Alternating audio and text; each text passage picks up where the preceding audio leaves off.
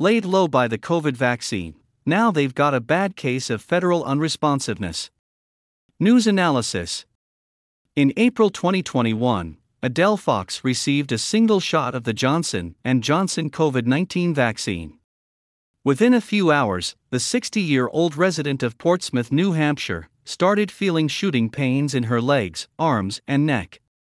The pain didn't abate over the next few days. Instead, it got worse and was accompanied by nausea and debilitating fatigue. Within a few weeks, neurologists affiliated with Massachusetts General Hospital diagnosed her with several serious conditions they say were a result of her COVID 19 vaccine, including small fiber neuropathy and Sjogren's syndrome. This shot, which was supposed to get Fox back to normal, instead left her with diminished ability to work and enjoy life persistent physical therapy and experimental treatments she's taken since have done little to alleviate her symptoms. I used to do so much, and now it's a struggle, she says.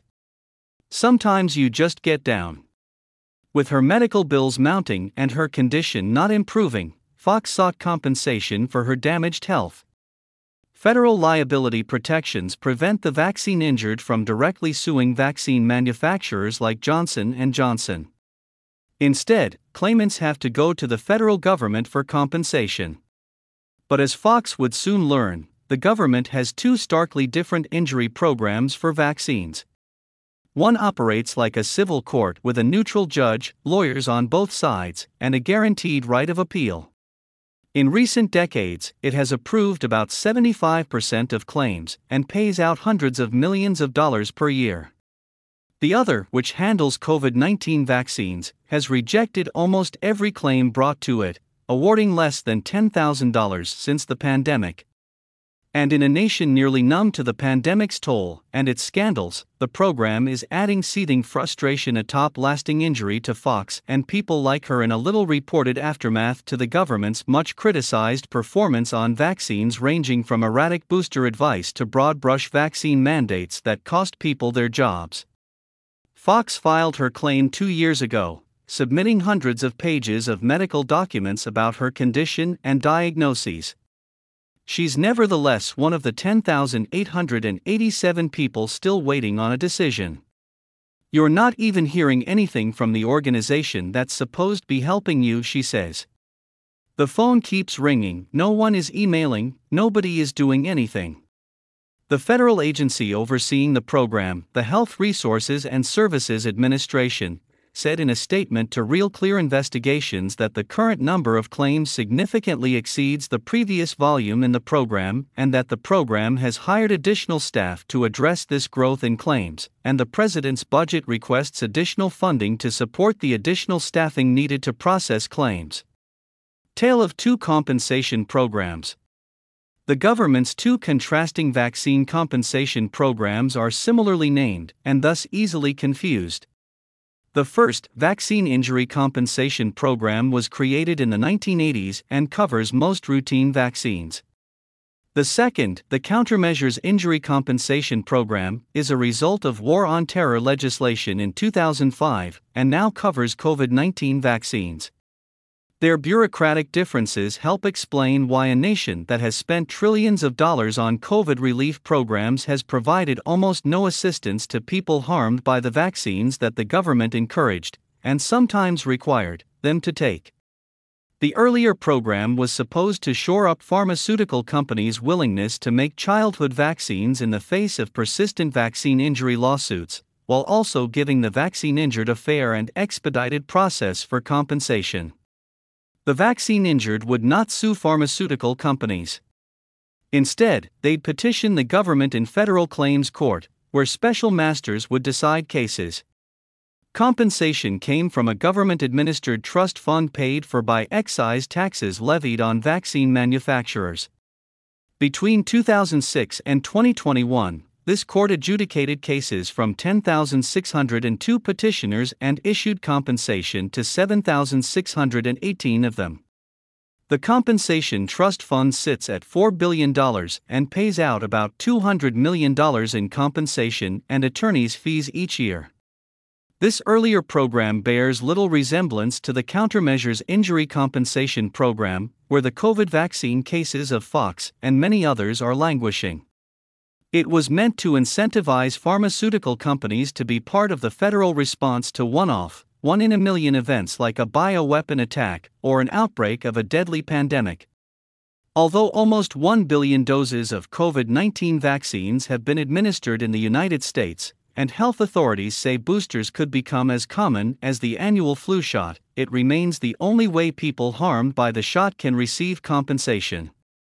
It's far from guaranteed they'll get it. Before the pandemic, this program received a little over 500 claims and had paid out compensation to only 30 people, mostly for H1N1 vaccine injuries.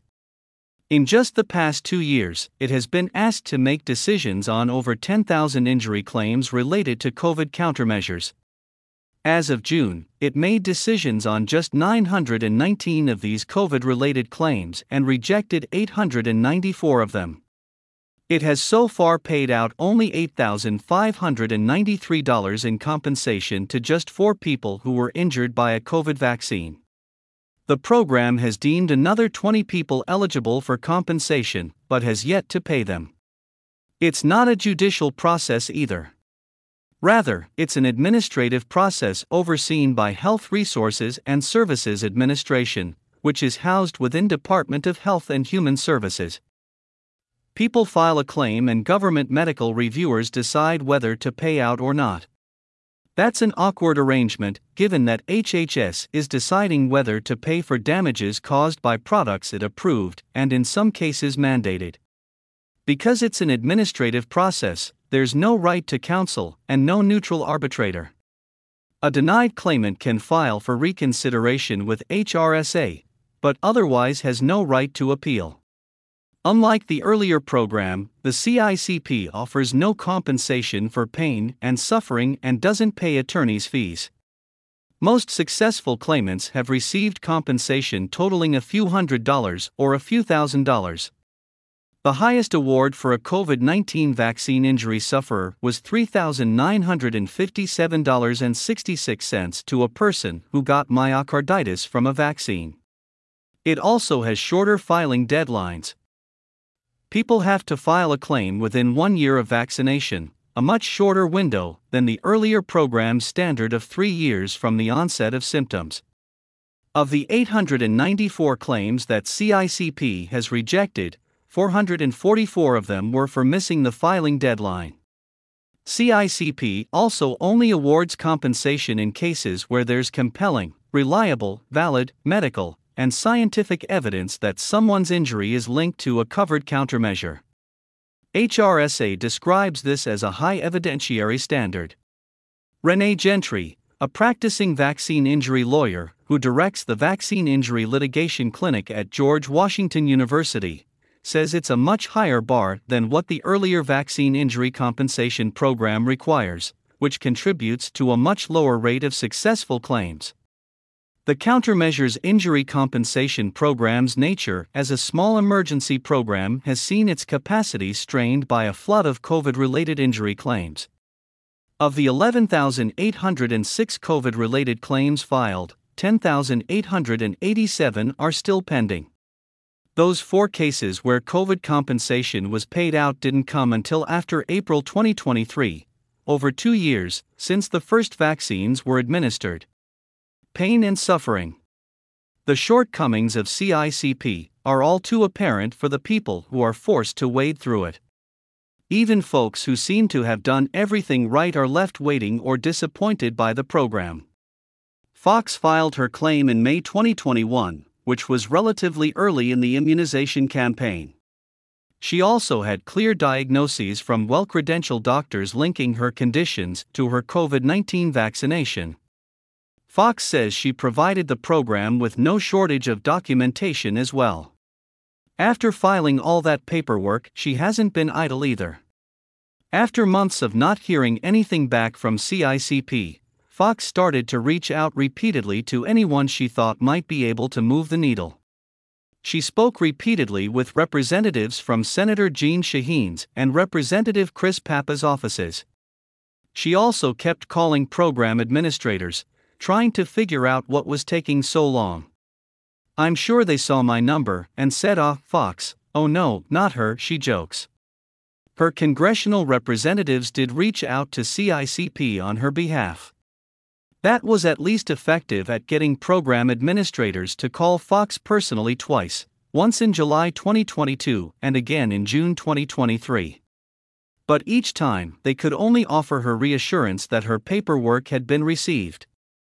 On both calls, Fox says she was told that the program was vastly overburdened by the flood of COVID 19 claims it had received. She, like thousands of others, would have to wait. The few decisions on COVID 19 claims that have trickled out haven't offered much relief to the people who've received them. That includes Cody Flint, one of the 894 people who've had their COVID related claims rejected. Flint was vaccinated in February 2021 when he received a single Pfizer dose. He says that he started to feel headaches and had affected vision within 30 minutes of the shot. He was still experiencing symptoms two days later when he headed to his job as a crop dusting pilot. While flying that day, he started to experience extreme tunnel vision, followed by a sensation he describes as a bomb off in my head. He barely managed to get his plane back to his runway, where his coworkers found him slumped over his controls and shaking. He was diagnosed with perilymphatic fistula caused by elevated intracranial pressure, which could only be relieved through repeated draining of his spinal fluid. Given the timing of his symptoms and the fact that he'd passed a flight physical just a couple weeks prior, his doctors said his condition was almost certainly caused by the vaccine. His injury prevented him from returning to work as a pilot, and his mounting medical bills saw him draw down all of his savings. In April 2021, Flint filed a claim. In May 2022, just a few weeks after Senator Cindy Hyde Smith asked HHS Secretary Xavier Becerra about his case specifically in a committee hearing, Flint's claim was rejected. The program's medical reviewers told Flint that it was more likely his injuries were caused by barotrauma from flying a plane he petitioned for a reconsideration of his case.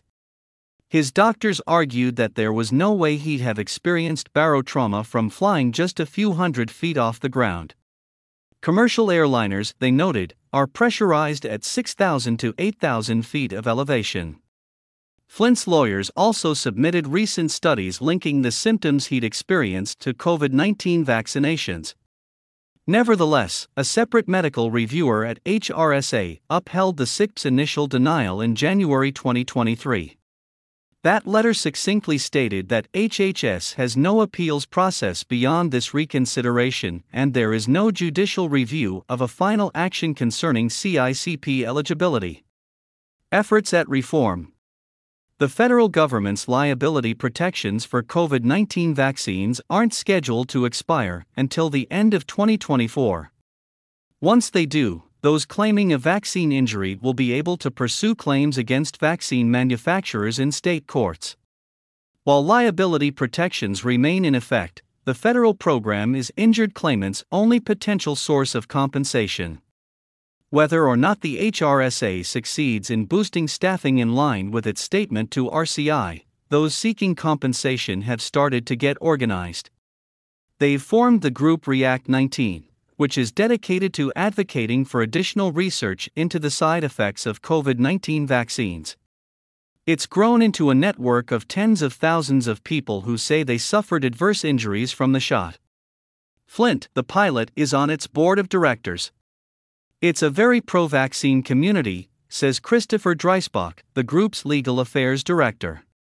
You say anything about vaccine injuries, you're branded as anti vaxxers. We are pro science, we are not political. We're just dealing with a very politicized issue. He says the politicization of vaccines has made their efforts at compensation reform a challenge. When the CICP, and the 2005 Pandemic Response and Emergency Preparedness Act that created it were first being debated, Republican lawmakers were its main advocates, while its main critics were Democrats. The partisan politics of the program and liability protections for pharmaceutical companies has done a 180 since COVID. In 2005, Representative Sheila Jackson Lee argued during the House floor debate on the PrEP Act that the law's liability shield would leave injured healthcare workers with little protection or chance of compensation. Come 2023, she would return to the floor of the House to argue in favor of mandating those same healthcare workers receive a vaccine covered by the PrEP Act's liability shield. The PrEP Act's harshest critics during COVID, meanwhile, have mostly been Republicans. I call the PrEP Act medical malpractice martial law, says Representative Thomas Massie, who complains that its liability shield is both incredibly broad and improperly preempts state law. I think it's sort of anathema to the way our government is set up. I found it hard to believe that Congress would pass something, much less that a Republican president would invoke it. In March 2022, Senator Mike Lee introduced a bill that would have amended CICP to give claimants the same framework for pursuing compensation as the VICP. They could file in federal claims court and receive an expedited, judicial adjudication of their injury claim. Gentry argues that it would be far simpler to just move the COVID 19 vaccines into the VICP program, which already has a successful track record of adjudicating injury claims. In order for that to happen under the law that created the VICP, the CDC needs to recommend the vaccines for routine administration to children, and vaccine manufacturers would have to start paying excise taxes. That latter condition will require action from Congress. VICP needs a number of updates as well, says Gentry, including expanding the number of special masters to handle the backlog of cases and increasing the available levels of compensation.